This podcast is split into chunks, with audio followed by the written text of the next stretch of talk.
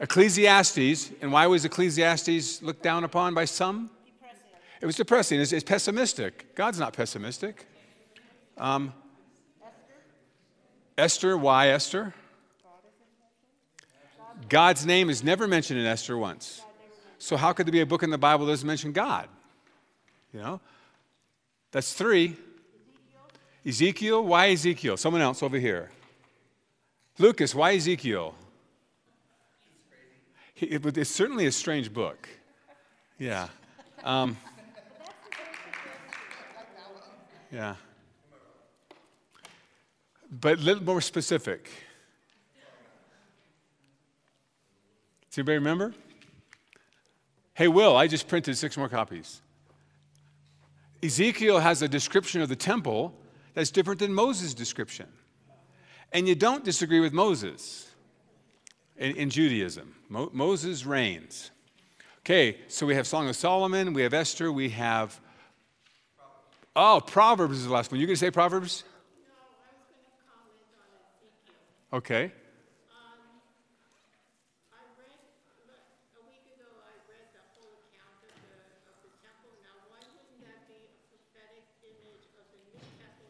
That, that's, that, that's the solution New Testament scholars say. But remember, this is, this is the Old Testament Israelites analyzing why is it different without a theology of a future millennial kingdom. So we, we say that's a future temple in a millennial kingdom. They said, and not everyone believes that. But you're right, that is the solution for the church.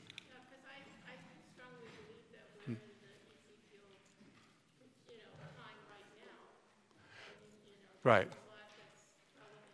And, and, that's not fulfilled completely. Yeah, right. Okay, so why Proverbs?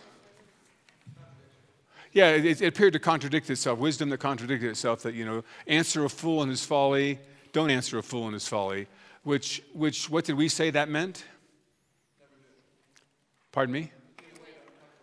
Yeah, yeah, you talk to a fool, you lose no matter what. So, um, okay, so, so how many books in the Old Testament? 39. How many books in the New Testament? And three times nine is? You guys got your math down since last week. Um, well, you know, that's probably a good idea. It slows everything down.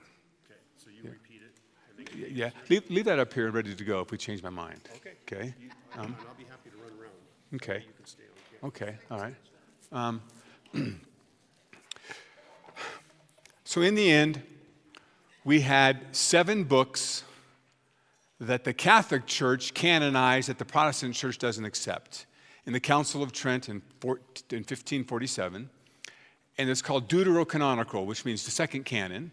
Seven books and three editions. I handed out to you three editions the, the prayer of Azariah and the three young men in Daniel 3 and um, Daniel 13 and 14, Susanna and Bel and the dragon. Did anybody happen to read them?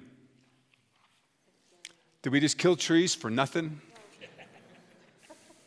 Okay, well, I'm glad I emailed those extras to you this week and didn't print them. So, Daryl, are we ready to go? Oh, we're on. Okay. So let's we're, we're live.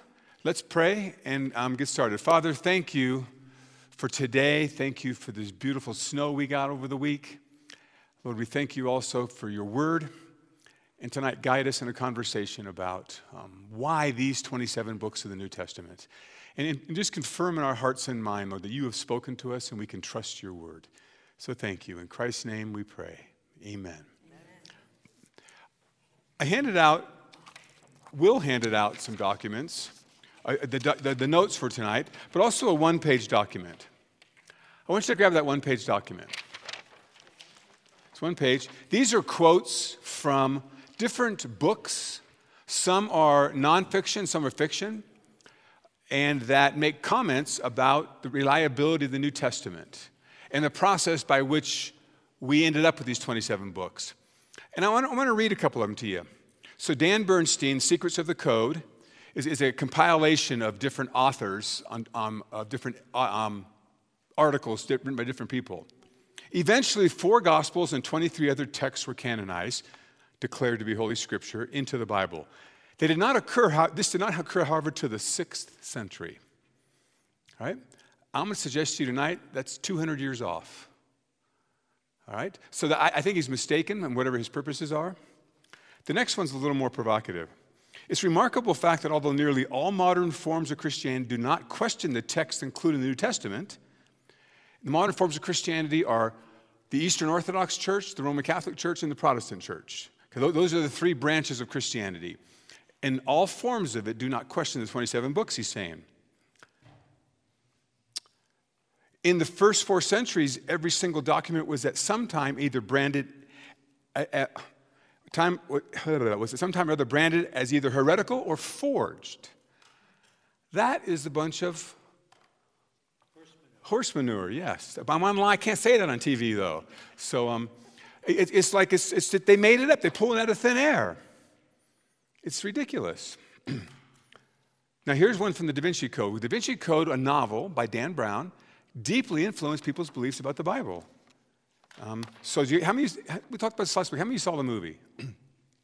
okay, so more than 80 Gospels were considered for the New Testament, and yet only a relative few were chosen for inclusion Matthew, Mark, Luke, and John among them. So it's like they had this 80 Gospels lined out and they just started voting on it. And again, this is, this is ridiculous. When Matthew, Mark, and Luke were established as, as canonical, most of these 80 weren't even written yet. Most of the 80 Gospels are talking about, which by the way I think is an exaggeration, I don't think there are 80, are second and third century Gospels, and we'll talk about them tonight. So again, but you say things like this, people believe it. People hold God, see, you can't trust the Bible. See, there's a conspiracy. Hey, you guys notice how many conspiracies are going out right now about COVID and about Trump and all this stuff? People love conspiracies, and they suck them in and believe them. It's been around a long time. The early church needed to convince the world that the, the mortal prophet Jesus was a divine being. Therefore, any gospels that described earthly aspects of Jesus' life had to be omitted from the Bible. Think through Matthew, Mark, Luke. If you're reading with me, you've read Mark and you've read parts of Matthew, and so I'm sure you've read the Gospels. Tell me quickly some aspects of the story of Jesus that are clearly explaining his humanity. His birth, that's a real good one. In fact, you know, all the Gospels we'll consider tonight called the Gnostic Gospels? They don't believe that he was born of a woman. See, Gnosticism didn't like being physical. But, anyways, his birth. Give me a couple more. What, what does the Bible say about Jesus' humanity? Examples of his humanity. Pardon me? Carpenter. carpenter. So he worked for a living. Did he get hungry? Did he get tired? Yeah, he got hungry after 40 days, you know. He got angry, he cried, um, he died. That's kind of human. So, so statements like this, they come up with, and, and they're, they're nonsensical, but people believe them.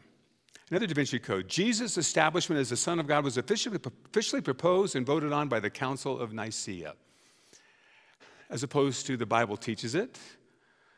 Some of the earliest writings of the church, called the Apostolic Fathers, confirm it. It's, it's just, again, it's, it's baloney. There's nothing recorded in the Gospels showing that Jesus clearly affirmed his own divinity. Can someone tell me from the Gospels where Jesus affirmed his own divinity? I and the Father are one, okay? And what did the Jews do when he said that? They said, You try and make yourself equal with God. They understood him. How about when he was arguing with the Pharisees in John 8? And they said, they go, he said that, you know, Abraham saw my day and he was glad, Jesus said. And they go, You're not even 50 years old yet. How do you mean Abraham saw your day? And Jesus said, Before Abraham was born, I am. Not I was. I am is the name of God from Exodus chapter 3. If that's not a direct statement of divinity, I don't know what is. So, again, these statements are made. Have you ever met someone that says, Well, I've read the Bible, I don't believe it? Have you ever met someone that says that? I remember I was in a coffee shop once and I was reading my Greek New Testament. And this lady walks up to me and says, So I, I just saw it's a different language. What are you reading? I said, I'm reading the Greek New Testament. And she says, Oh, I'm an English professor at UNR. This is down Reno. And she says, You know, that I teach literature classes. And the Bible's just filled with contradictions. And so I, I grabbed my English Bible and I handed it to her. And I said, I said, Would you show me one? And, and she said, Well, I can't. I can't. It's been a long time since I read it. I said, Yet you tell your students, you can't show me one, but yet you tell your students the Bible's full of contradictions. Um, it kind of ended the conversation.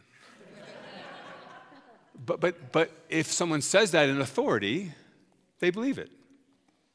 Even though if she read the Bible, she couldn't tell me, you know. If I went around this room and said, How many of you read the whole Bible? I'll bet a majority of you have not. So when people out there say they've read the Bible, they don't believe it, I, I don't believe that. So th- we'll answer a bunch of these as we go through the notes tonight. So with your notes, the New Testament canon, our New Testament's laid out, you know, this is just stuff most of you already know. You know, the Bible's laid out this way. The New Testament, we have four Gospels Matthew, Mark, Luke, and John, then the book of Acts. And that pretty much covers the history part. Those are history books.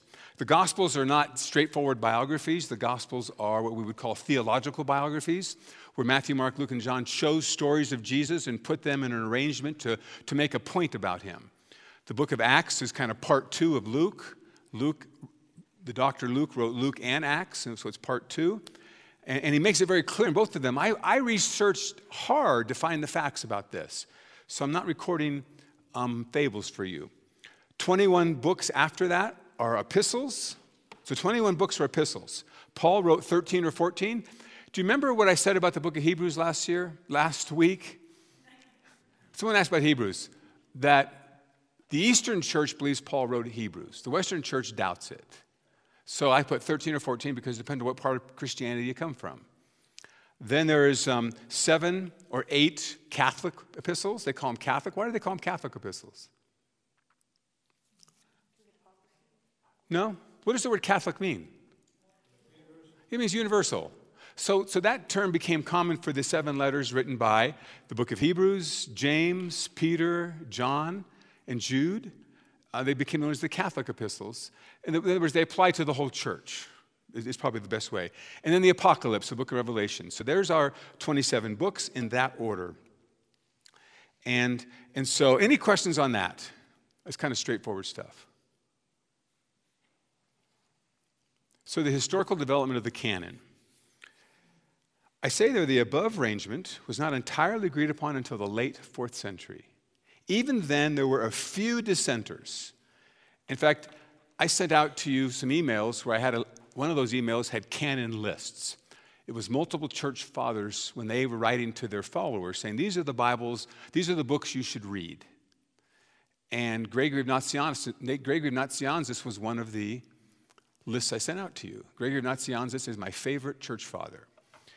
Um, he gives the list of New Testament books and gives 26 of them. He leaves the book of Revelation out.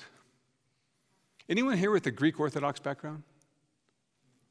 It's funny, it's not many you meet. If you ever want to visit a church that is very different, Assyrian Orthodox, so, so, so the Eastern Orthodox, of which the prominent in history was the Greek, now the prominent one's Russian. But um, go to one of their services one time. Depends on which one you go to. There's one in Reno, it's a, it's a Serbian Greek Orthodox church, or it's a Serbian Orthodox church. Two and a half hour service, no chairs. You stand up the whole time. When I visited, they said, there's a few chairs, but those are for old people. Don't sit in them. You know, because you participate in the service the whole time. But, but anyways, they read what's called the lectionary. A lectionary is you read through the whole Bible based on the calendar. Every Sunday, they read through portions of the Bible. They'll read some Old Testament, New Testament. They do not have Book of Revelation in their lectionary. The Eastern Church doesn't read it in church. They don't deny it, but they don't value it enough to read it in church. So, but as a general rule, the 27 books are in everybody's Bible. You see in the block there, in 367, Athanasius wrote his festal letter. Bishops of the major towns, and we'll talk about bishops in a bit, of the major towns would write an Easter letter to their church every year. And, and a lot of these are still in print. In 367, he wrote to his congregation, here's the books that should be read in church. And he lists them out, and he lists the 27 that we currently have. In 397, we have the Council of Carthage. Carthage is a town in North Africa where Augustine was a bishop. but this was before Augustine was a bishop. And he influenced it, but he wasn't a bishop. It was a local church that put all 27 books in also. These are some of the earliest lists where all 27 are affirmed. So, what, how do you feel that your book, your Bible, 27 books New Testament, wasn't fully agreed upon for 300 years after it was written? How does that make you feel? Make you feel kind of um, doubtful? It bother you?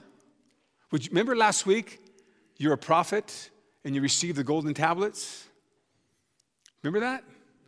Tell me you remember something about last week. And you know the story of the Book of Mormon is just this miracle. That's not how we got our Bible. The Bible is I told you, it was a very human process. A very human process that that we believe if we go back to our chart, so I wish I had an overhead here. I wish I could put it up on the screen and all that. We believe God's pure revelation, the water coming into the pipe, is preserved as inspired word of God all the way through the process. The pollution comes in when we interpret it. But it's a very human process. You don't have that note. I, I, you need last week's notes.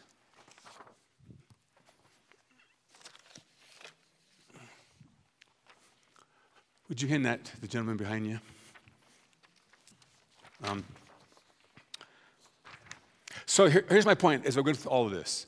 Do you remember what Timothy, Paul said to Timothy? Timothy, the scriptures you're raised on, that your mother and grandmother used to teach you about God, those are inspired God breathed, profitable for teaching, for rebuking, for correcting, training in righteousness, so you, Timothy, the man of God, be equipped for every good deed. And what Bible did Timothy use? He used a Greek translation of copies of Hebrew originals, copies of the Hebrew originals. And Paul calls his Bible God breathed. So the human process we say God is right in the middle of it, bringing out the conclusion He wants.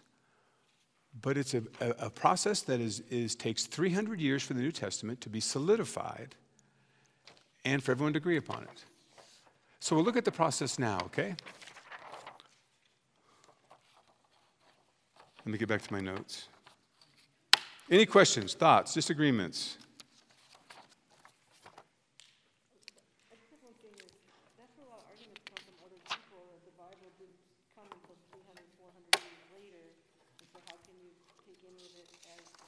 Right. Well, and that, that's, you know, if, if in fact, oh, you want last week's notes? And this week's. Will, do you have some more of this week's notes? So you got this one? Okay. Wow, this thing didn't print as big as I thought it would. Pull out on page um, 14 of your notes. So, so Christina just asked a question, you know, ask the question again so I can repeat it for the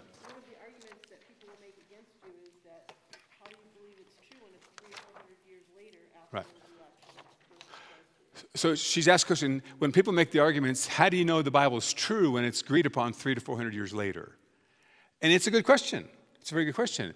Now, you have to admit there's some level of, of doubt and faith already implanted in us. So if I want to believe the Bible is not from God, then that's enough proof for me. It's not, it's from men if I want to believe that God is more, more than capable, I've seen it in my own life and world history, He is integrally involved in all of it, I have no problem believing He oversaw the process. We'll get more into this when we look at the manuscripts themselves. But if you look here in this chart, I'm sorry you have to put your glasses on. Maybe you guys don't have to, but I have to put my glasses on. This is a chart that shows some early development of the canon, and, and you can see there in the first seven lines, you see where it says, you know, Pseudo Barnabas, Clement of Rome, Ignatius, Polycarp. You see those? Those early ones are called the Apostolic Fathers. This is a collection of writings that it's in print today. Um, it's worth reading. That these are the disciples, these are like two to three generations removed from the apostles themselves. Some of them are actually the disciples of, of the Apostle John. The Apostle John was not put to death like the rest of them. He lived into his 90s and probably died in the mid to late 90s. And some of these, like um, um, Ignatius, met the Apostle John.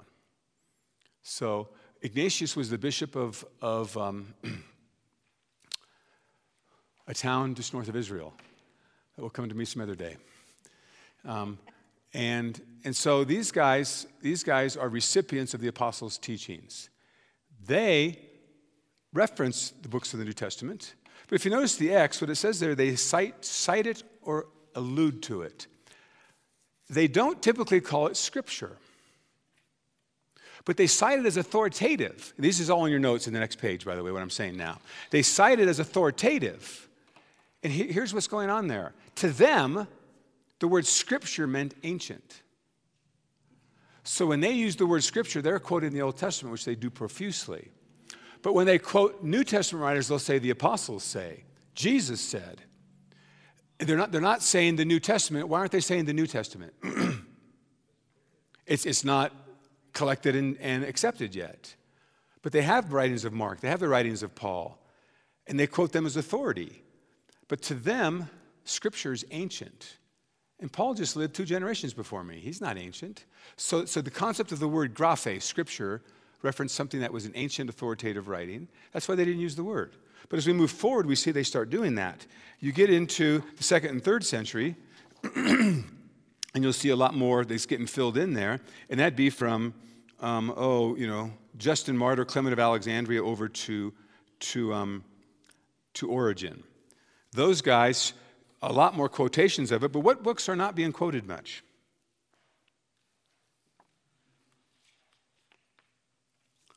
Come on, look at it. Which books are not being quoted? Well, there's, there's, it's a blank slot, slot. Okay, Third John. Second John doesn't get much.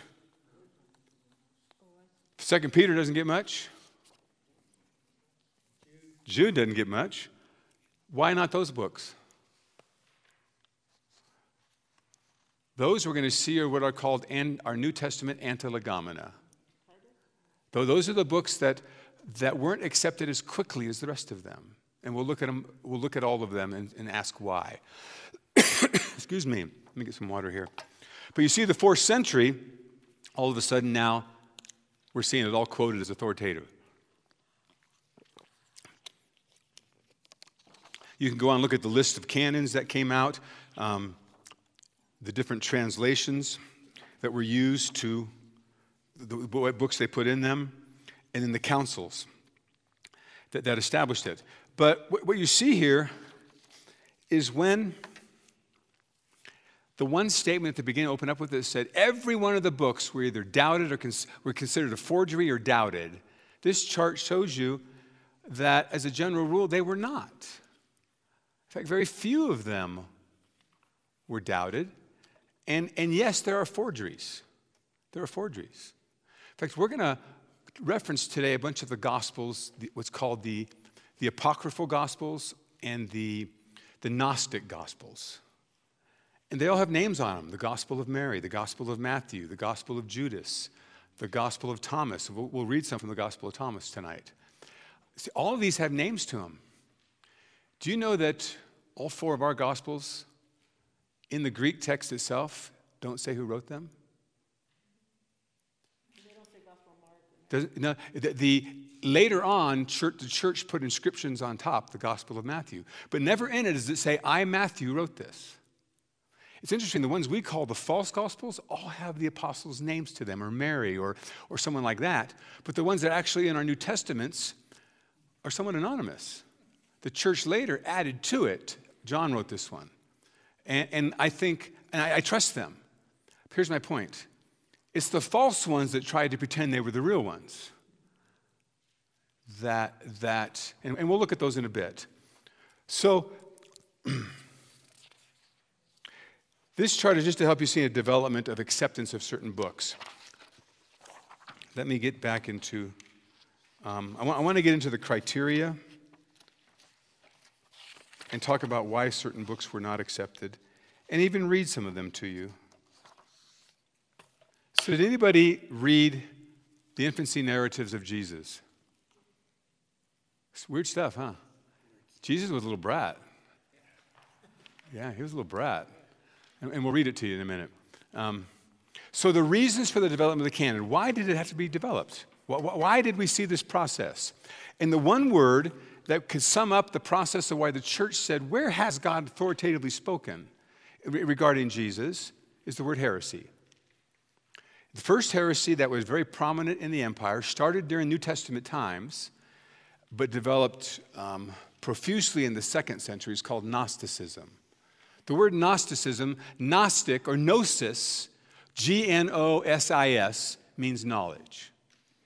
So Gnosticism was a belief that certain people have the knowledge of God. God has put that knowledge in certain people, and, and you must go to them to get the truth.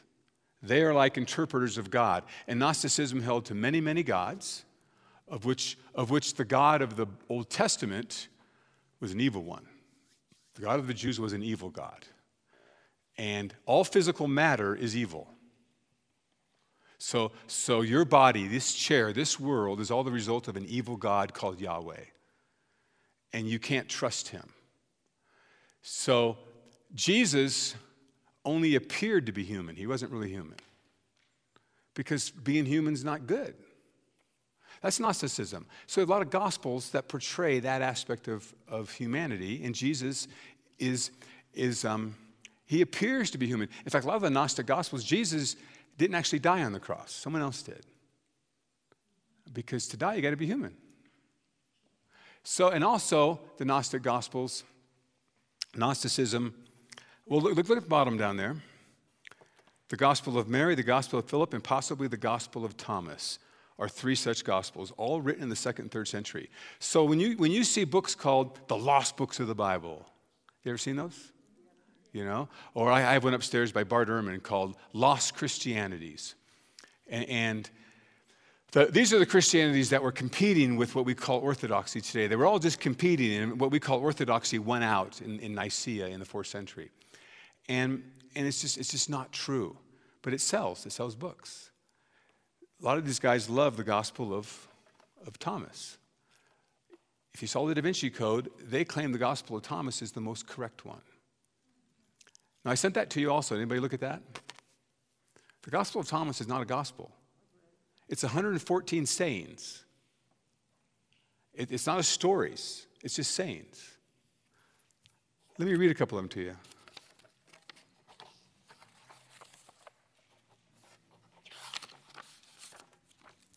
So we have here, saying 108. Jesus said, He will drink from my mouth he, no, he who will drink from my mouth will become like me. I myself shall become he. And the things that are hidden will be revealed to him. What does that mean? Ladies, here's one for you. Simon Peter said to him, Let Mary leave us, talking about Jesus' mother, let Mary leave us, for women are not worthy of life. Jesus said, I myself shall lead her in order to make her male so that she too may become a living spirit resembling you males. For every woman will be make every woman who will make herself male will enter the kingdom of heaven. You didn't know that Jesus was prophesying gender issues in the 21st century, did you? Um, so I, am sorry I made fun of that. But, um, but you read through this and you go, this is, um, some of, these, some of these are just simple Bible quotes of Jesus. Others are just, you just look at them and you kind of go, okay, let me read it backwards. Maybe it means something backwards. Um, but yet, when this was found in 1945, what's called the Nag Hammadi Library. So it's called Upper Egypt. Upper Egypt is the, is the upper part of the Nile River. Okay, so it's really what we would call southern Egypt. They found this library in 1945 in the sand, not this library, but thousands of, of, of manuscripts. And, and, a lot of these gospels were found then, all these stories. And they didn't exist before this in, in, in our knowledge. They might have been quoted in an early document, but not till then were they found. Well, now we have proof the New Testament was forged because we have all these other gospels. But you read them, you go, that, and this is where the Spirit of God comes in, you guys. If you, I send them to you, read these things and ask yourself, does this have the feel of Revelation? Not the book of Revelation, but of God revealing. If you had read Susanna and Bel and the Dragon, good stories. But it doesn't have the feel of the rest of the book of Daniel. It's too Hollywood scriptish. So, and we'll talk about what's the role of the Spirit convincing us what Scripture is in a moment. Questions so far Gnosticism. So, so, so, anyways, Gnosticism is growing, claiming revelation because now they're claiming to be the conduit. Certain Gnostics were claiming to be the conduit by which God was speaking. So now we have to ask the question the church saying, well, where has God spoken? If Gnosticism is claiming to be the authoritative speech of God, and it's way different than what we believe, where has He spoken? So it's forcing them to ask the question what books are actually inspired and which ones are not? Marcion. Marcion was a heretic. Look at these distinctions of Marcion here. Marcion held the distinction between the supreme God of goodness, that is the Father of Jesus, and the inferior God of justice, who is the creator of the physical world and the God of the Jews. So he believed Jesus' father was not Yahweh. And Yahweh was the inferior evil God of Israel, much like the Gnostics believe. Um, Marcion was not a Gnostic. He held on to that belief, though. Um, he only believed in two gods Jesus' Father and the God of Israel, where Gnosticism believed in multiple gods. And so that's the first thing.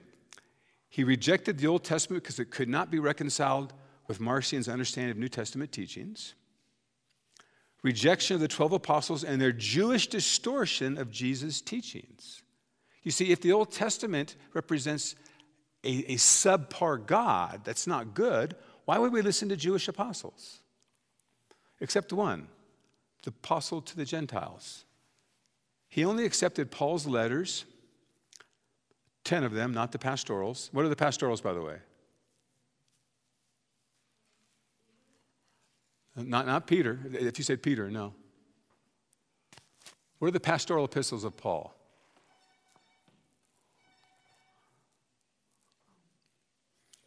First Timothy, Second Timothy, and Titus. They're called the pastorals. They are written after Paul got out of prison, that, that Philippians and, and, Colossians when he's in prison. After he gets out, he, he writes those books. So um, Marcion had 10. Marcion is a person, absolutely. Second, about 150 AD, um, very, very influential. So Marcion also accepted the Gospel of Luke. Paul's the apostle to the Gentiles. Luke is a Gentile, so he'll accept those writings, but he had to edit it had to edit it to take all that Jewish influence out of it. Every time someone, every time Paul quoted the Old Testament, obviously somebody put that in there. So Marcion took it out. He got rid of the first three chapters of Luke about the childhood of Jesus because it's too Jewish. And, and so he has a very truncated canon. Again, Marcion is very, he's becoming very popular. He has a canon now called This is the New Testament.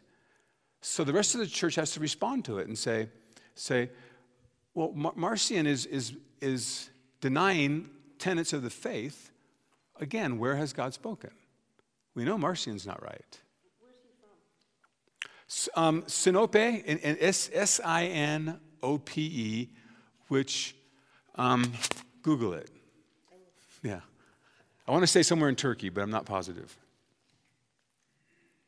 Last one is, or the, the third one is Montanist. Now, Montanist, by the way, there's some books at the bottom of the page here well, worth reading. Metzger's book on the canon of the New Testament is, is superb if you want to dive in deep. Montanist, um, he was not a heretic, he was just wild eyed.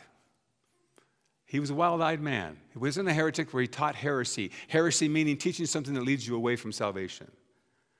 But he was um, definitely um, out on the fringes. 16. Okay, bottom of page 16. Montanism was an enthusiastic and apocalyptic movement that broke out in the second half of the second century. It claimed to be a religion of the Holy Spirit and was marked by a static outburst, which it regarded as the only true form of Christianity. Soon after his conversion, Montanus fell into a trance and began to speak in tongues. He announced that he was the inspired instrument of the Holy Spirit, John's paraclete. He would actually, he would actually speak as though the Spirit was speaking through him. He's, I am the Holy Spirit. So, so a lot of people think he is a heretic claiming to be God. But more modern scholarship suggests no, he's simply claiming a first person revelation. The Spirit is speaking through me. And here's what the Spirit spoke He announced that he was the inspired instrument of the Holy Spirit. He had two women, Prisca and Maximilla, who followed him that likewise had these ecstatic experiences. They both left their husbands and became his prophetesses. They believed the New Jerusalem would shortly descend upon their town of Pepuza in Asia Minor, which is Turkey. They set up shop in that town and delivered many prophecies as they waited for this event. Guess what? Didn't happen. So, so he was seen as whacked. So, did you guys remember Harold Camping? Harold Camping was, was the, um, the, the, the founder of Family Radio. And um, he predicted on a couple of occasions Jesus is coming back. And people believed him, flat out believed him. They sold their possessions. The last time it happened, I, I said this before, it's kind, of, it's kind of humorous. That people were so convinced that his date that he said Jesus was coming back, they sold what they had. And there was a group of atheists that actually put advertisements out that advertised to Christians that if you pay us now, we'll take care of your animals when you leave because your animals will be alone. Now, I tell you, that's brilliant. That's brilliant because you pay them ahead of time, you don't get raptured, and um, you're out of money. They got your money. So, uh, you know, it's a, it's a no lose situation for them. But see, I, I said last week Christians can be naive. And these guys had quite a following until it didn't happen. But hold on to this idea that Jesus is coming back to put his kingdom on earth. That's what they were teaching in their town in, in Turkey. So hold on idea because that will come up later again. So, those things, Gnosticism. Can someone define me Gnosticism real quick? What is Gnosticism? Okay. Right. So the certain people have received revelation from God knowledge, and you, go, you get salvation through their knowledge. And salvation, by the way, isn't Jesus dying on the cross for your sins. Salvation is getting information from God through the Gnostic. So Jesus, because since, since Jesus didn't really become human, he didn't die on the cross. So, anyways, so that's Gnosticism. They were claiming authoritative revelation. Well, if God has revealed himself, where has he revealed himself? A reason is to start looking at where has God talked. Marcion believed in two gods, the evil God of the Old Testament, the good God of Jesus, the Jesus Father, and he did not like anything that involved Jews. Very anti Semitic and purged his Bible of anything Jewish.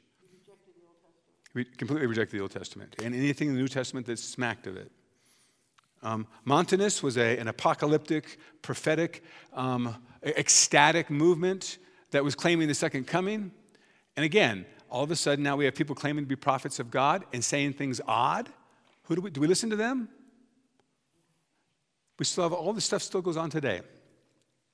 So, other factors, though, in the early church that forced discussion of canon issues persecution. So, even today, when, when you're persecuted, they're going to do two things to you. I'm, I'm talking true persecution, not making fun of you at work, um, which, which is a low form of persecution. And, I, am not a, I'm not a doomsday person, I'm not a, a, conspiracy theorist, but I do believe harder persecution is coming. Um, but when that happens, when extreme persecution comes, they're going to first try and get you to deny your faith and they're going to try and get you to um, repudiate your scriptures. And they'll want you to give them up so they can burn them. This happened in Russia, this happened in China, this happens everywhere that people come against the faith. So when they're coming to get you to deny your faith and burn your scriptures, what are your scriptures? So we have to decide what is actually revelation from God. So persecution forced the church to think about where has God spoken.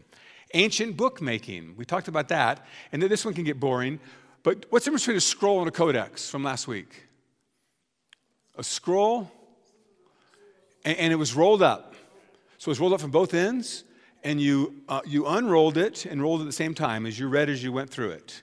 So, and usually just one book of the Bible would be in a scroll. And do you remember how long the Isaiah scroll was from the Dead Sea Scrolls? 24 feet. I think 11, 12 inches by 24 feet. There's a picture of it in last week's notes. What's a, what's a codex? A book. It's a book. It's very interesting. The early church, so codexes, excuse me, scrolls were used in the first three, four centuries way more than codexes were used, except by Christians. Christians preferred the codex, not the scroll. And one reason, it's in the book I recommend to you there, is that if they're going to collect books together and call this our new Bible, they're going to do it in a codex format more than a scroll format. So it's not till the fourth or fifth century that the rest of the world started making codexes as the prominent thing, but the church started doing making codexes very early on. And then, so these things are like this, you guys and that thick. We got to figure out which books to actually put in here. You know, we're not going to put unnecessary books in here. Which ones actually belong in our scriptures? So the whole process of book making forced the church to say which ones belong. Very human processes, is it not? okay, so now, any questions, thoughts, disagreements? Need caffeine to wake up? Sir.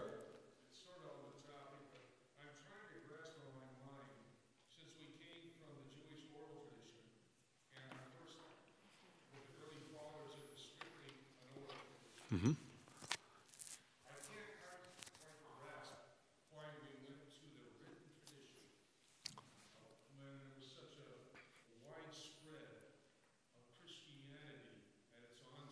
Mm-hmm. Well, we're going to talk a minute about the oral tradition that in those first couple centuries where, where not many of the New Testament books were quoted as scripture, they actually held on to oral tradition called the rule of faith. And, and I would say that, that oral tradition, so this is kind of off the top of my head, but oral tradition only has um, power for a time because eventually it's going to deteriorate. And um, we stink at it. No, we do, because we, we are a visual culture and we, are, we have it all written down, we record it, so we're not good at passing something on orally. But the ancient world was very good at it. And so, so, but exactly why it went to book form, there's a lot of stuff written on that. And I wish I knew more. I, I, I, now makes me want to go read more. So, yeah, but good, good question. And we'll get to that on page um, 19, actually. So, what criteria, when they're looking at books, did they hold to? So, look at the page 18. Up there it says apostolicity. Say that with me. See, I have a hard time saying that word. Apostolicity. What's that one shirt that has the word apostle in it? Say it. I cannot say that word. I can't. I'm not, not going to try. But apostolicity. So the question was was the book written by an apostle or a close associate of the apostle? So you tell me which New Testament books are actually written by one of the 12. Let's go through them. Matthew? Is, is Mark an apostle? Okay. Next? Luke? Not an apostle. John? Acts? My Luke. Okay. Now, Mark and Luke are both close associates. Who's Luke a close associate of? Paul. And who's Mark a close associate of? Peter. Yeah. And, um, and he hung around with Paul for a while, but Paul booted him out. Mark was the one that abandoned him on the first missionary journey and wouldn't take him on the second one. So, so read Book of Acts. Um, all right, so from there, we have 13 letters of Paul. Is Paul an apostle? Yes. Okay. After Paul, we have Hebrews. We don't know who. After that, we have James. He's called an apostle. He's not one of the 12, but he is called an apostle at one point, because in Galatians, Paul calls him an apostle. Paul says in Galatians, he says, You know, I went to Jerusalem and didn't see any of the other apostles besides Peter, oh, except James, including James as one of the apostles. And not, not the apostles James, because the apostles James died in Acts 12, long before Paul ever became an apostle. Am I confusing you? After James, who? In your Bibles? Peter. Peter, James, 1 Peter, 2 Peter, an apostle. After that, 1st, 2nd, 3rd John, an apostle. After that, Jude, not an apostle, a brother of Jesus. James and Jude are brothers of Jesus. Then lastly, the book of Revelation written by an apostle. So we have Mark, Luke, the book of Hebrews, James, and Jude that are not written by apostles, but they consider them apostolic men in close association with the apostles. Does that make sense? So that was one of the ones the church looked at. And so Jesus gives certain promises to, um, to his followers about Revelation. And I want us to look at those. So open your Bibles. It was funny, people say, When's your Bible study? I said, Well, it's not really a Bible study. We're talking about the Bible, we're not studying the Bible. But open up the bottom page, it says John 14, 26 there. John 14, 26. When you study the Bible, one of the things we usually do is we read it and go, How does this apply to me? As one of the first things we say, as opposed to reading it and say, What is being stated? Who's it being stated by? And to whom is it being stated to? So, right now, we're going to listen to Jesus' words talking to his apostles. And let's interpret it in light of them first and not immediately say, What does it mean to me? Does that make sense, you guys? So, John 14, 26. Somebody read it. Actually, for the TV's sake, I'll read it. Okay? So, 25. These things I have spoken to you while I'm still with you. But the Helper, the Holy Spirit, whom the Father will send in my name, he will teach you all things and bring to your remembrance all that I have said to you. So, from an, a scripture perspective, what's Jesus saying here? These guys spent three years with Jesus. Then they got to go write it all down. The Spirit of God is going to come to you, He's going to teach you and guide you, and He'll remind you what I told you. I think that is a, a, very important underlying support for the revelation that these guys received and wrote down. Started in oral, Dick, like you said, started oral, but was written down and eventually accepted as that. What's the application to us now? Again? Okay, okay, but what, what do I take from this, the Holy Spirit in me? How does He remind me what Jesus said? That's where we want to go first. But I think we should look at the principle we spoke to first. You guys will be told, reminded what I told you in the three years of teaching you. Is there an application to us today? What would it be? I'm not trying to trick you. So, why? Why do I read my Bible? Why do I read my Bible? Okay. Will the Spirit remind me what it says? All the time. All the time. I don't think the Spirit comes to me and says, Let me tell you something Jesus said 2,000 years ago that's not in here. But what he reminded the apostles to put in here, then I consume and get in my head the Spirit of God that interacts with that and, and teaches me. I firmly believe that. Look at the next one. It's a little more um, problematic. John 16, 13, 15. 13 to 15. I'm going to start in 12. I should have put 12 in there. I still have many things to say to you, but you cannot bear them now. Who's he talking to? Yeah, his direct disciples. But when the Spirit of truth comes, he will guide you into all truth, for he will speak, not speak on his own authority, but whatever he hears, he will speak. He will declare to you the things that are to come. He will glorify me, for he will take what is mine and declare it to you. All that the Father has is mine, therefore I said he will take what is mine and declare it to you. So, there again, he's going to teach you and he's going to tell you what is to come. So, New Testament writers write a, a prophetic future things of what's going to come. You know, he reads Second Thessalonians, Paul talks about the second coming of Christ. The Spirit of God inspired him to do that. Does that apply to us?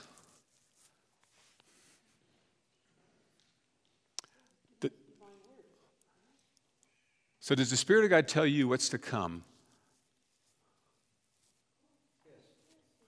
Okay? And, and examples? We're talking prophets, right? Yeah. So, so if there's prophets today, he's going to tell them what's to come. Don't disagree. I don't believe this is a promise every Christian, though. I think we start with first the apostles, and then it's all in your view on whether there's prophets here today, you know, as far as predicting the future.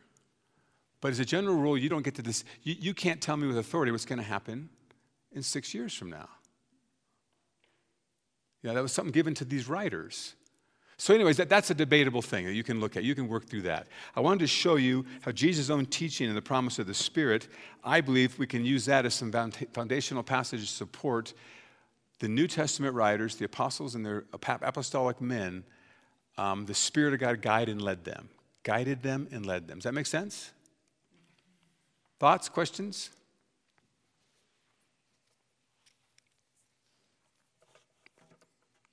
acceptance and usage by the church. So I want you to think about Christianity now. Where did it start? So I wish I had visuals here. Started in, in Israel. So think Jerusalem up to the sea, um, the sea of Galilee, up to Nazareth.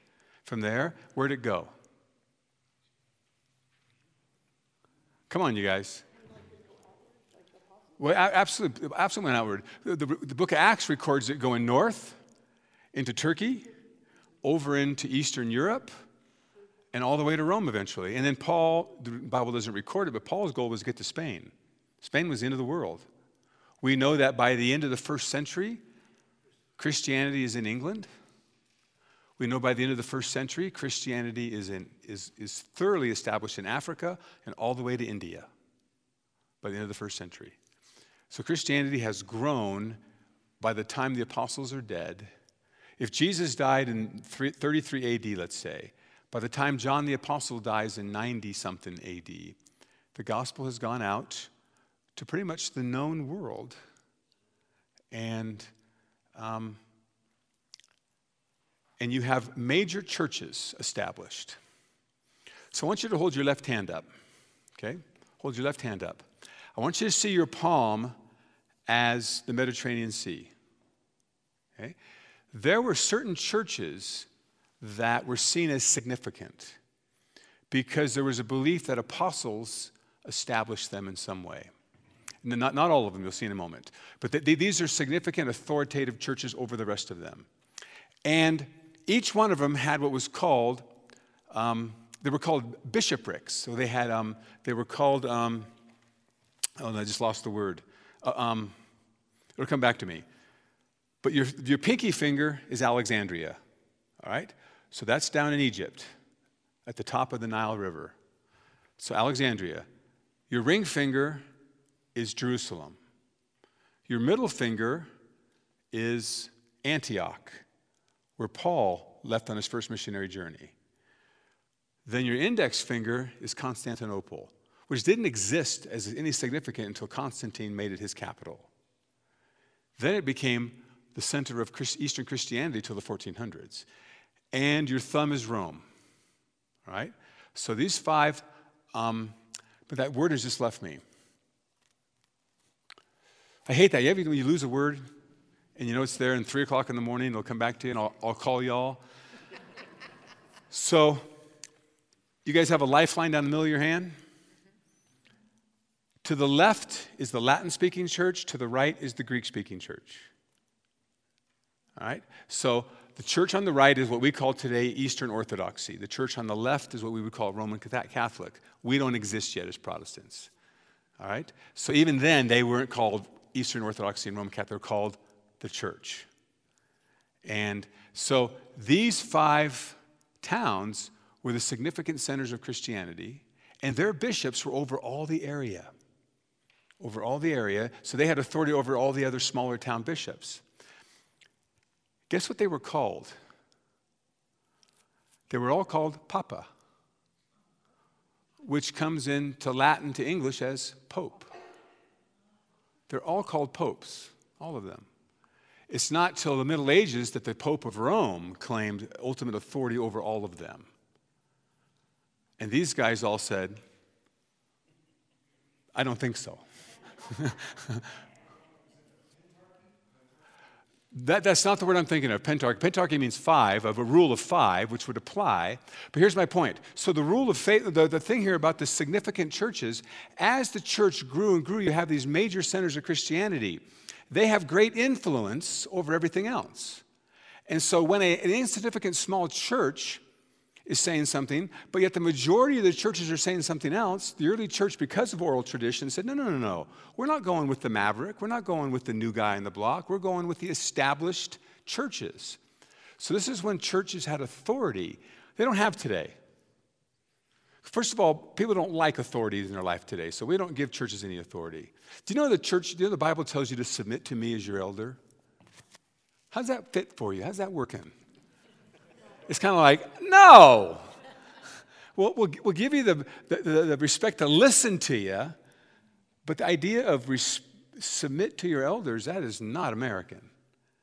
But during this time, it was very, it was very important. You didn't disobey your bishop.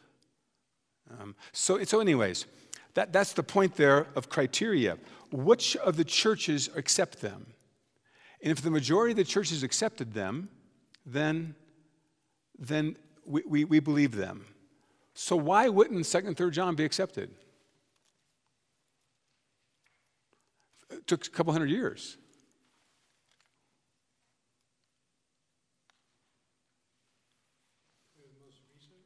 Okay, they, they're probably the most recent, and they were probably written in the 90s in, in John's life. They're written to a very specific person. It didn't get much circulation. So it took a long time for it to be circulated. Where First John circulated a lot, but First John is a general letter that goes out to the church. Second and Third John are very clearly written to uh, individuals in, in, specific churches. So, so since, since they didn't get distributed to churches much, then they weren't easily accepted early on because multiple churches didn't know about them. Make sense? Yeah, exactly. It's distribution. Yeah. Mm-hmm. Um, let's read what Augustine has to say. Augustine, now we're talking 400 AD. Top of page 19. Augustine. Augustine stated the Christian reader will hold fast, therefore, to this measure in the canonical scriptures, that he would prefer those that are received by all Catholic churches. Je- ladies and gentlemen, Catholic does not mean Roman Catholic. Catholic means the universal church here. Okay? So at this point, there's not this sense of Roman Catholic and Eastern Orthodoxy. This is called the Catholic Church. How many of you said the Apostles' Creed um, growing up? Because a lot of Protestant churches change it. But we believe in the Holy Spirit. We believe in one apostolic and Catholic church. It's small c, meaning not, not the Church of Rome, but the universal church. It comes from the apostles and is universal. That's the point. So, all Catholic, to those which some of them did not receive, I, I, I stopped, that he would prefer those that are received by all Catholic churches as to those who which some of them did not receive. Among those, again, which are not received by all, let him prefer those which the more numerous and weightier churches, our major centers, received to those which fewer and less authoritative churches hold. But if, however, he finds some held by the more numerous and some held by the churches of more authority, though this is not very likely to happen, I think that in such a case they ought to be regarded as of equal authority. So at this time, there's not a center of Christianity, one center that says we need to go to that one center, that one person, and say, what's the answer?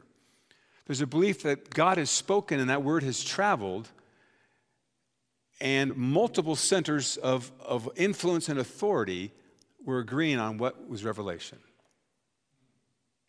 Very human process again. Judy.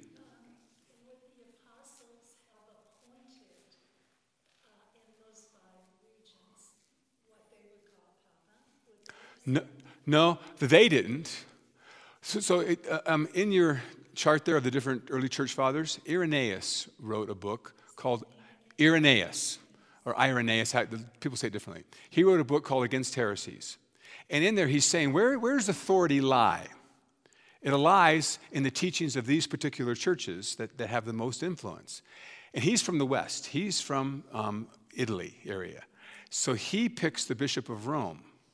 And he lines out the first 10 bishops of Rome and shows how they have influenced the whole area by a, they then appoint bishops.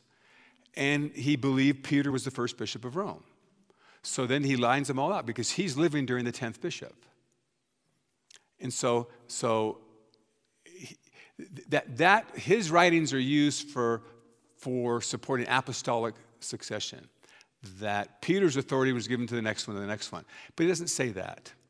But what he says is certainly Peter appointed that one, and he appointed that one, he appointed that one. And so we have this, this, this rope of influence and authority, but not that this one got the authority of Peter. That's a later development of a doctrine. That wasn't in the second century.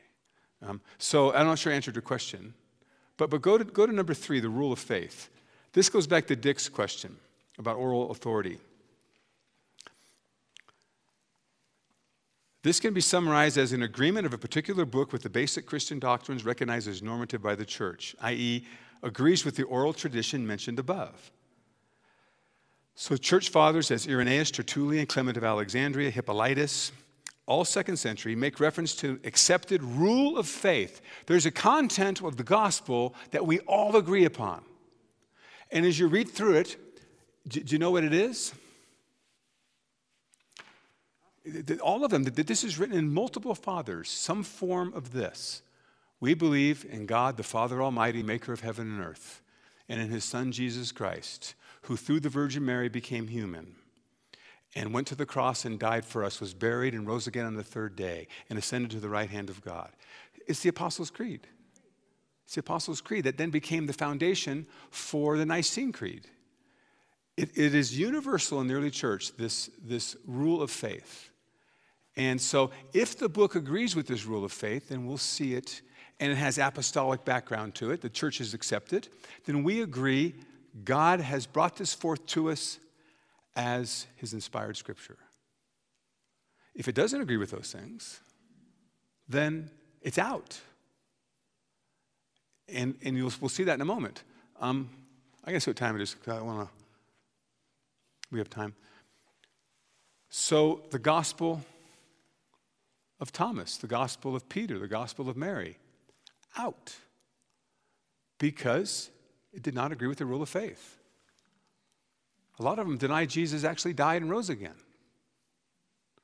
So, so there's all this conspiracy theory, you guys, that these early Christians in the fourth century were so controlling and so, so wicked that they squashed all other forms of Christianity and rose as the victor. So scholars call them the proto Orthodox. You know what proto means? Proto means before. So, so, you know, the early Orthodox, as opposed to, so, so, so here's how they look at it. I want you to think of, of here we are, Jesus' time, and then now look over here, I'll tell you, Jesus' time, now look over here 400 years later. So some of these scholars, Bart Ehrman is one of them. He, Bart Ehrman is the head of the religion department at the University of Chapel Hill, North Carolina. Brilliant man. I've read several of his books atheist, atheist that runs the religion department. He was a Christian, went to Moody Bible Institute, graduated Moody Bible Institute, got married there, went to Wheaton College, got a master's degree, and then went on to um, Princeton Seminary to get another master's degree and his PhD. And he became agnostic at that point. He's an expert in textual criticism, which we'll start talking about next week, the manuscripts. His wife is still a, a vibrant believer. And he's been writing, probably written 30, 40 books against Christianity since he became an atheist. Um, and if you watched him teach, he's incredibly compelling. He's funny. I've seen debates with him with other uh, Christian scholars, and you want to love him. But this is what he teaches. So, in early Christianity, from Jesus' time, you have these threads of different forms of Christianity that are all valid. You have Gnostic Christianity, you have Marcion's Christianity, all these different ones, they're competing. But as you move towards the fourth century, the third and fourth century, the, the proto Orthodox, us, we start squashing them. We, stop, we start um, burning their documents, denying them the right to meet. And, and so ultimately, all those die out, and what you're left with is the Nicene Christianity, which we just quoted the Apostles' Creed, which is the form of the Nicene Christianity. And, and so, go ahead, Dick. You have a clarification question? So, so here's what I suggest the rule of faith teaches that from the very beginning, there is a core, a strong, imagine, you know, just imagine a big three, four inch cable that runs straight from the apostle Jesus to the apostles through the first, second, third, fourth century. And off of that comes strands that we would call Gnostic Christianity, Marcion's Christianity, and all these different ones that were heretical. They, they, were, they were not equal competing ones, they were diversions from the real one. The rule of faith, and you read those early documents, is very clear. Does this teaching come from the apostles? Was it handed down appropriately to the appropriate church leaders and gets to our day? And you can take it right back to their generation to see it was. But, but that then doesn't give credence to those other forms of Christianity. And doesn't sell books either, by the way. You know, Bart Ehrman's books sell, and have you ever heard of Elaine Pagels or Pagels? She's a big proponent, she's a scholar, big proponent of, of Gnostic Christianity as the true Christianity. And she has sold tens of millions of books. Sells. So I would suggest to you there's not competing Christianities that are all equal in the early centuries. There's one form that's that is represented by the rule of faith, and off of that comes branches that did not last. And yes, they destroyed their documents. The church did not want people reading those things, so they burned them. And whether you agree with that or not, you know, um, so, you know, it's kind of like you walk into your kid's bedroom and you see them reading, you know, I don't know, pick something that you think is destructive to them. What are you going to do to it? You're going to get rid of it. You know, so, so that's, that's what people in leadership do. Sometimes they're overbearing, I'm sure. Um, if you come to me and say, hey, I want to read, I, I want to read, and I'm talking about a good one. I think you should read the Book of Mormon. I think you should read you know, things like that. They're worth reading to find out why people believe them. But there's certain things that I think are, are destructive. I'll say, don't read that. Don't waste your time. There's too many good things out there to read. So, anyways, um, now, Dick, go ahead.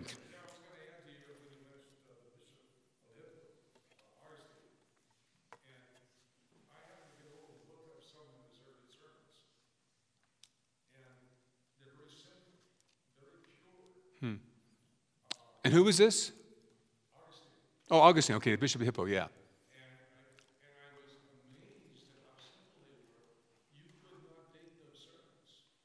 Hmm. Yeah. Mm-hmm. Yeah.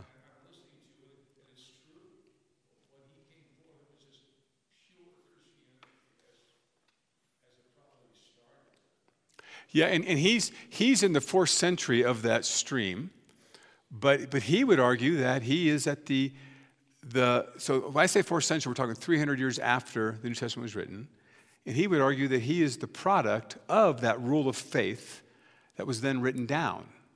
And Augustine, we still have his books. He has commentaries on over half the books of the Bible. Yeah. Um, so, the last one. Then we're going to get into the Antilegomena the witness of the Spirit and the self authenticating nature of the Scripture. This is different than the previous three. The previous three, apostolicity, accepted by the majority of churches, and the rule of faith, those are historical, historical um, scenarios. We're looking at history to decide how this happened. We're looking back and, and trying to figure it out. This one is very different. This one comes out of the Reformation, especially John Calvin. And, and listen what the, the, the um, um, the confession of, of what is the confession is this? The French Confession of Faith.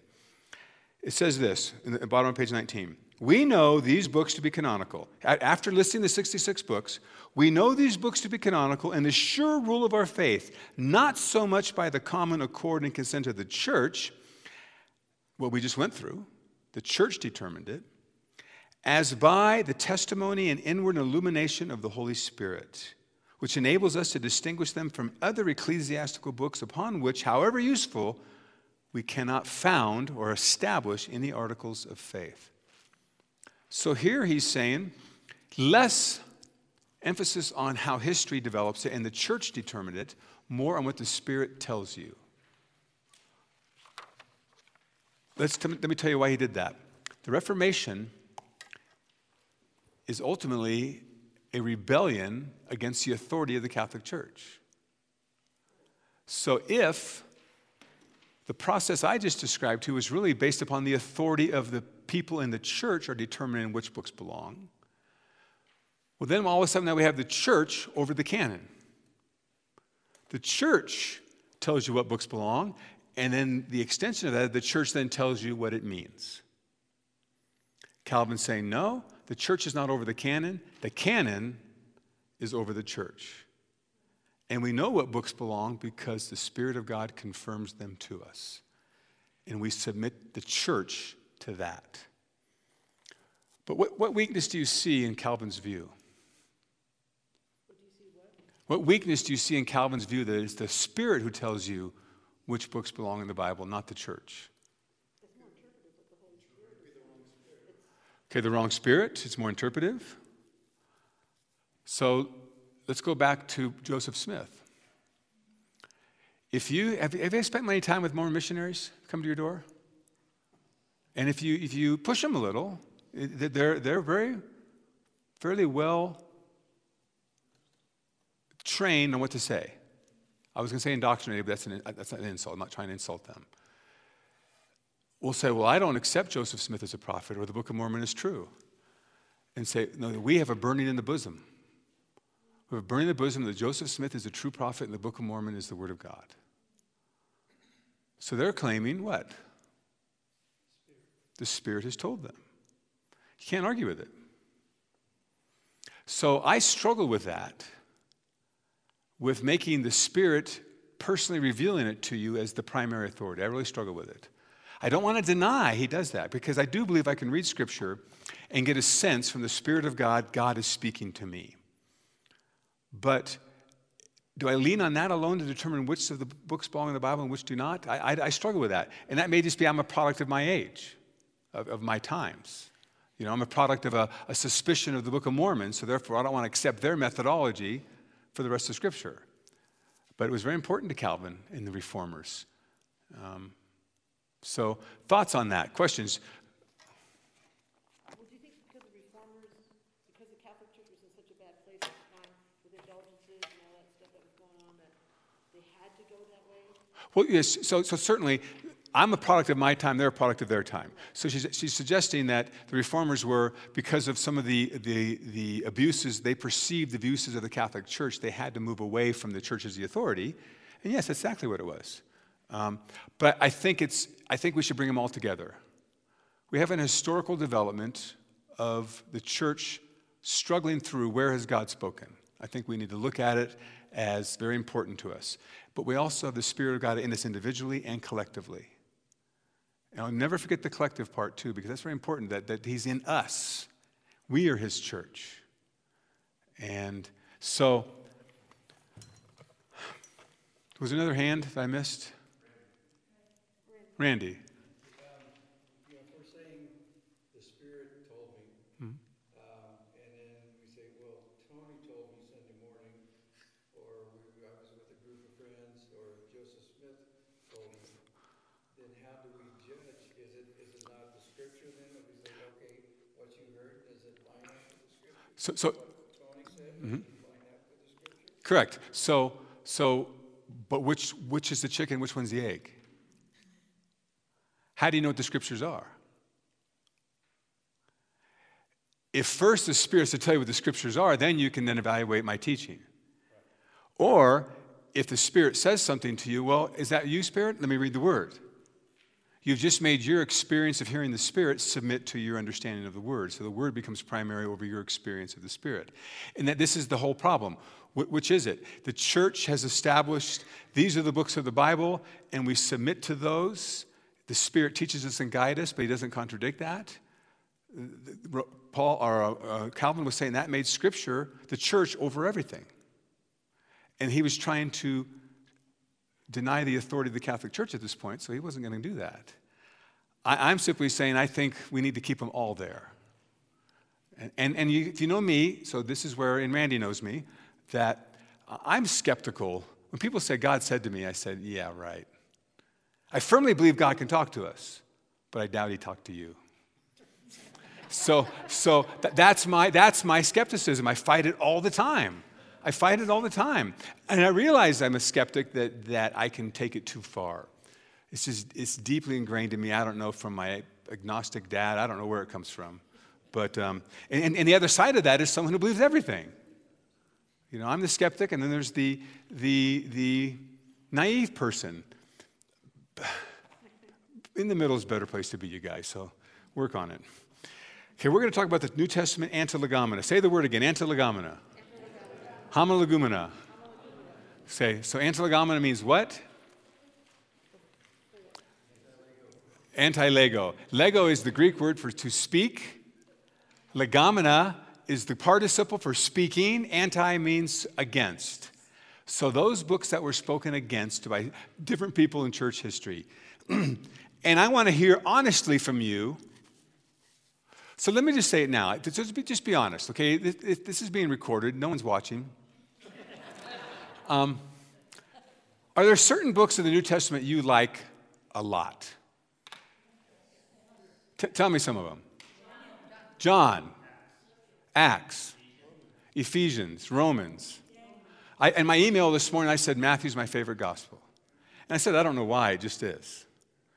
Um, now, tell me some of the books in the New Testament maybe you don't read much or you don't relate well to. Revelation. How many would say Revelation? Okay. Jude, why not Jude? Just don't relate to it. Yeah. So is Jude as inspired as, what's your favorite book? Okay. Is Jude as inspired as John? It's not as far as the Holy Spirit goes, Jude is less inspired, full of errors. So I'm setting you up, Wendy. I'm setting you up. you took the bait. Well, some people saw these as less inspired. So let's just walk through them quick. Book of Hebrews. First of all, look at the uh, under New Testament antilegomena in the middle of the paragraph. It says, "As Geisler and Nix suggest." You with me there? These books were seldom considered anti canonical and even uncanonical. In other words, these books were never said don't belong in the Bible. Instead, they were given a sort of semi canonical status, as has sometimes been accorded to the Old Testament Apocrypha that we looked at last week. Um, and you can read more about that in the book by Metzger or the book by Bruce on the canon. Book of Hebrews. So, the Eastern Church accepted it, but the Western Church struggled with it. The Eastern Church accepted it because it's Written by who? And Paul is an apostle. Western Church didn't fully believe that. And if apostolicity is an important criteria to a book belongs in the Bible, we don't know who wrote it. In fact, I would suggest to you a second generation Christian wrote it, not a first generation. And, and that's my understanding of the quote there, Hebrews 2, 3, and 4. So look at that with me. How will we escape if we neglect so great a salvation? After it was first spoken through the Lord, it was confirmed to us by those who heard. Meaning what? That the person writing this didn't hear Jesus. Okay? So, thus the author was not one who directly heard from the Lord. God also testifying with them both by signs and wonders and by various miracles and by gifts of the Holy Spirit according to his own will. The apostles had the ability to do miracles. This guy's saying, These guys heard Jesus, they did the miracles. Well, Paul didn't hear Jesus, not while he walked the earth. But I believe when Paul was in Arabia for those three years, he was taught by Christ. And he says, I received from the Lord what I delivered to you. So he firmly was taught by Jesus. And Paul did miracles. So that's why I don't think Paul wrote this. So whoever wrote this is someone who was led to the Lord by a, someone who knew Jesus. So the suggestion there is doesn't belong in the Bible.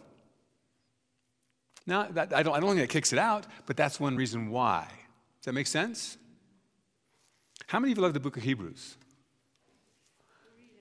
I know. I'd love to teach the book of Hebrews on Sunday morning. But to do so, we'd have to have a lot of background in the Old Testament first. And because it's, it's so filled with Old Testament stuff that, that we'd have to do a survey of the Old Testament first, and then we do Hebrews. The book of James. And uh, so, so I, I wrote these notes. I wrote these notes years ago, but I modify them again before men's breakfast and send them out Friday. And you start doing James. So let me read to you what Martin Luther thinks of Daryl's plan to study James.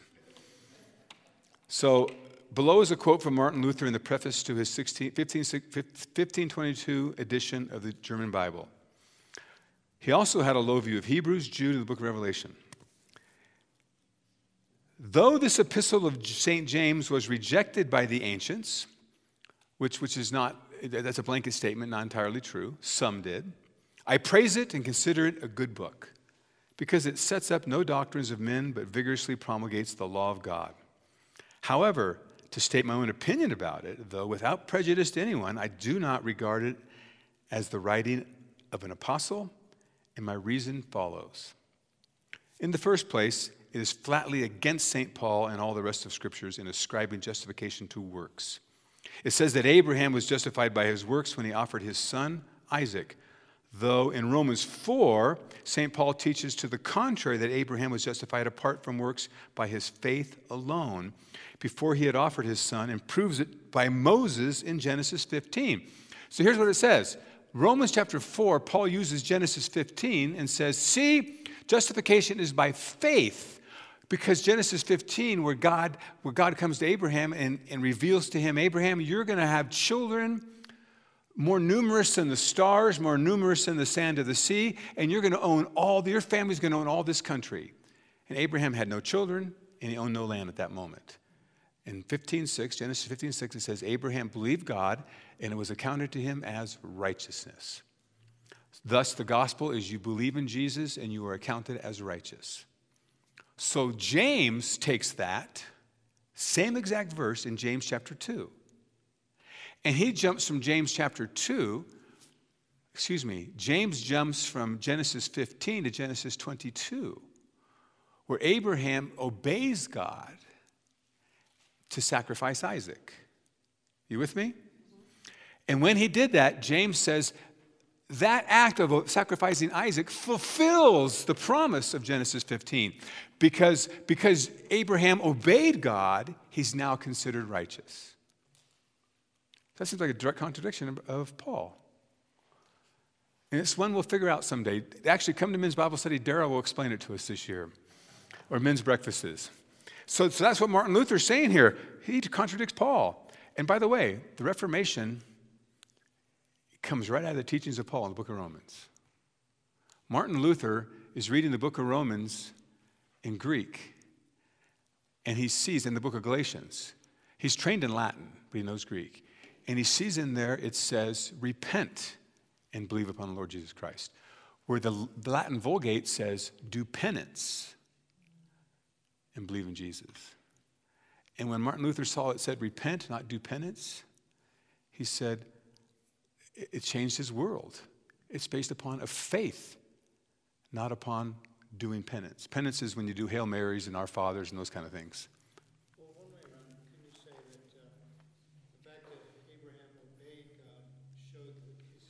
Was real. Mm-hmm. And, and it's just what James says in one verse, Scott, that is so hard. I, th- I think that's the way to reconcile it. I, I, reconcile it as genuine faith produces works. Guaranteed. If you, if you Paul, James says, if you have faith and no works, your faith's dead. So, but in, in chapter 2, let me see if I can find it real quick.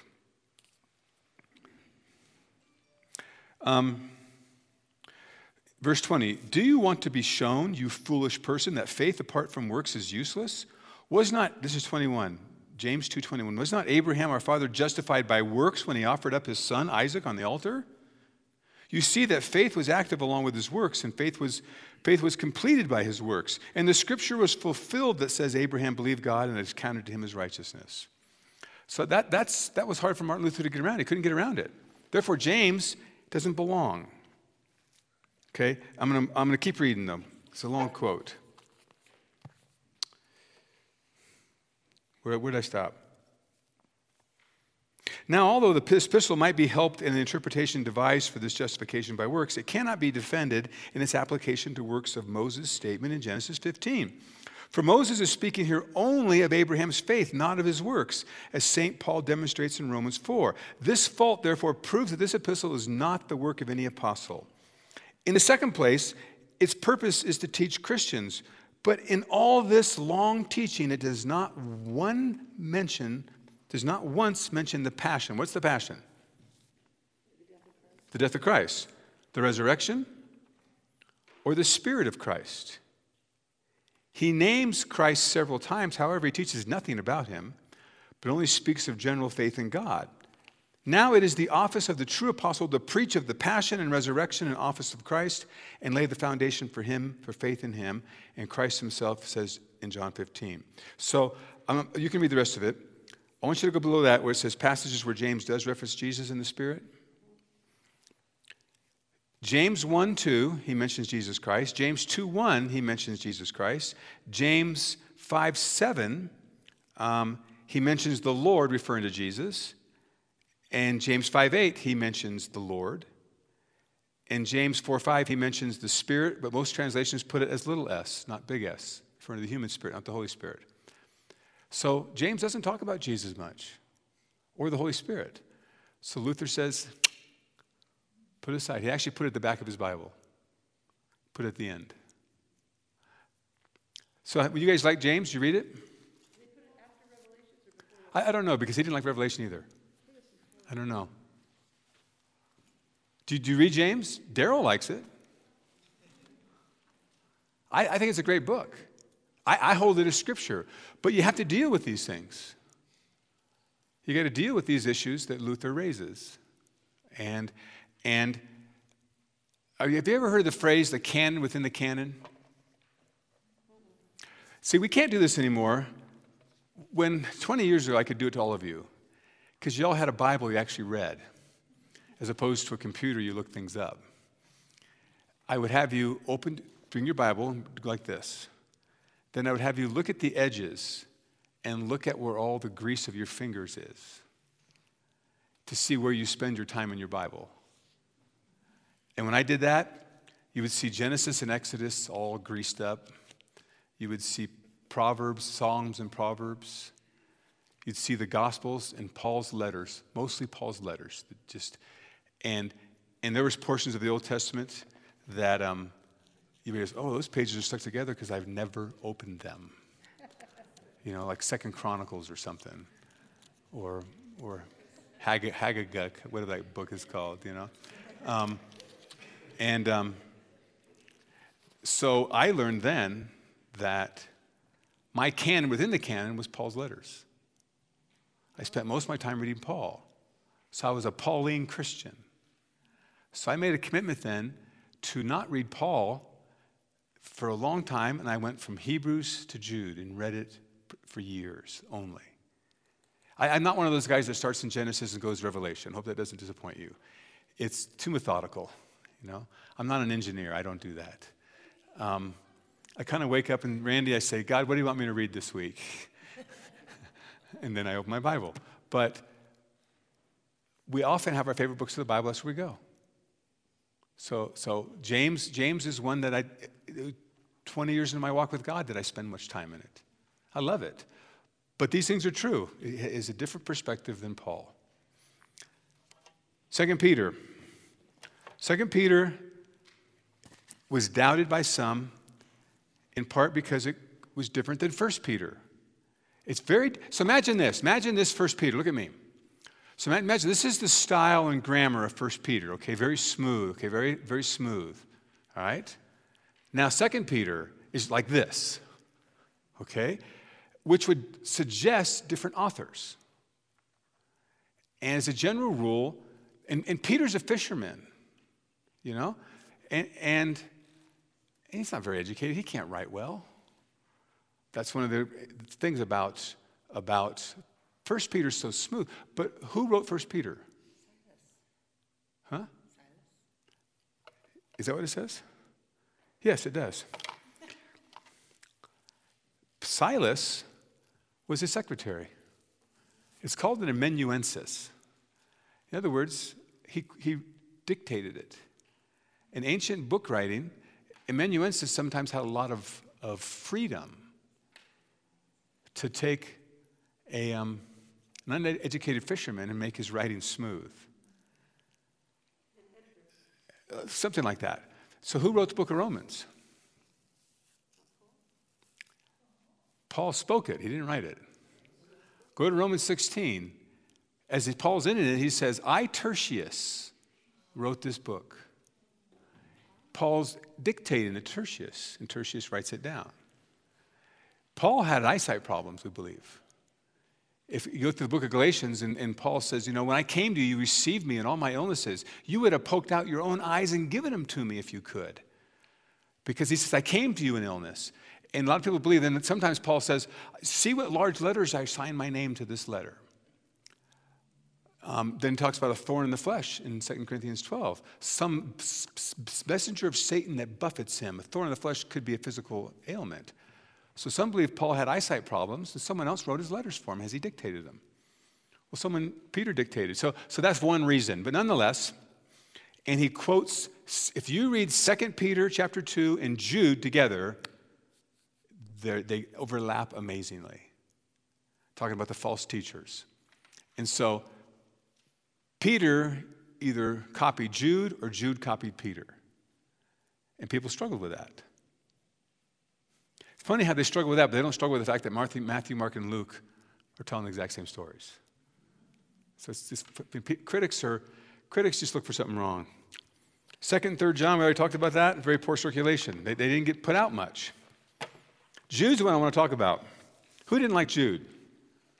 She didn't like Jude. So when you check Wendy's Bible, you're going to see Jude is in the back.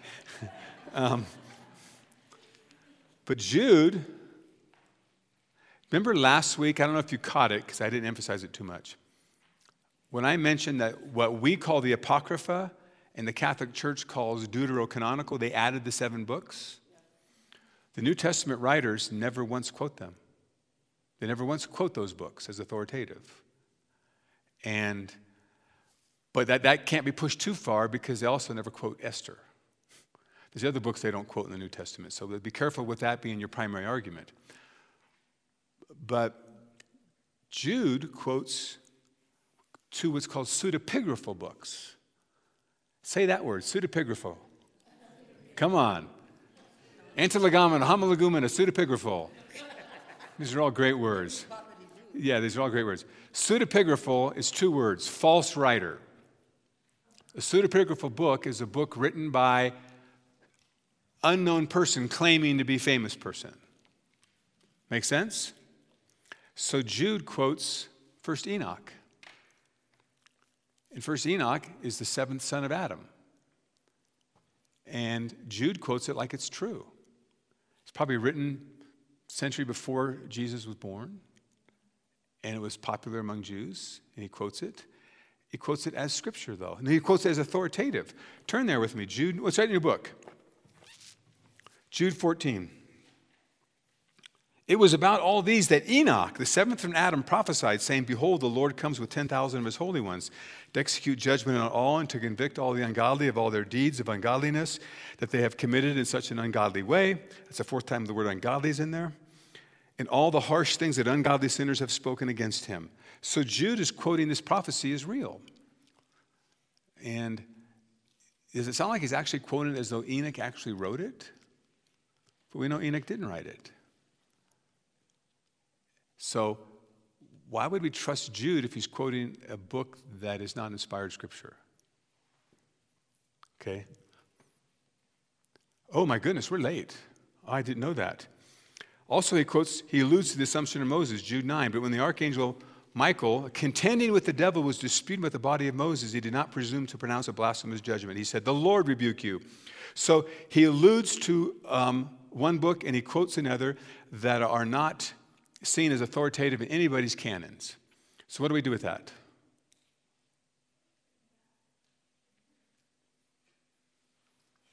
Some people said, kick it out.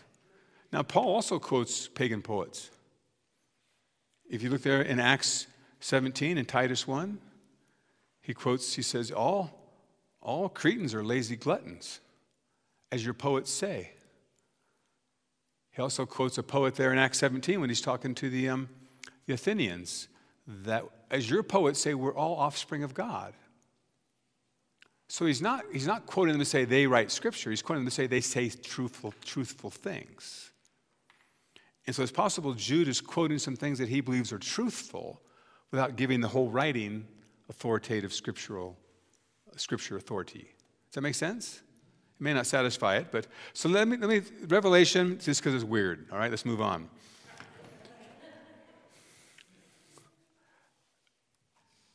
Let me ask this, and I apologize for being late. I wasn't watching the clock. The, some would say today we should be open to the idea of adding books to the Bible. Paul wrote three letters to the Corinthians. What if we found them? What if we found the third one? Should we put it in the Bible? Paul wrote a letter to the Laodiceans because he tells the Colossians, he tells the Colossians, you get that letter and read it and give them this one to read. We don't have it.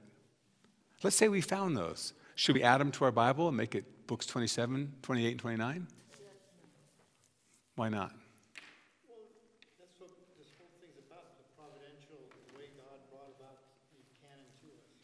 Okay, so, The fact that he was telling Timothy that he had the, the actual uh, word of God in his hand. sand, yes, Same thing, providential work of God. right. And that means everyone up until now, uh, God didn't do the providential part. I I agree. So I, I agree 100%, Scott, in the providence of God. And the scripture I would use is that Peter tells us, Second Peter, that you have everything you need for life and godliness. So if God left certain things out of the canon, then you don't have everything you need for life and godliness. And, and so I agree 100% that I think the canon is closed. When people want to add to it, like some have suggested that we should add Martin Luther King's letters from the Birmingham jail to the New Testament. And it's a phenomenal, it's a phenomenal document, historically very important to our world, and, and speaks a lot of truth in it, but it doesn't belong in our Bibles. If you, don't- if you, if there's three letters that you didn't know about at the, t- or you didn't have at the time that the canons were codified, then how can you deny them later if you find them? Because so her question is if, if we know there's three letters and we find them, how can we deny them to be put in the canon? Because I think what he said, God didn't choose providentially to bring it out then, because doesn't mean everything Paul wrote and said was inspired. You know, obviously Peter wasn't inspired everything he said because Paul takes him to task in Galatians chapter two for being wrong. So, so anyways, it's a question to think through. People are asking that question today. Um, what would be required to have an open canon? We would have to have the Spirit authoritatively, infallibly leading people to write something. And as, as, as good as the letter from the Birmingham jail might be, I don't believe it's an infallible inspiration of the Holy Spirit.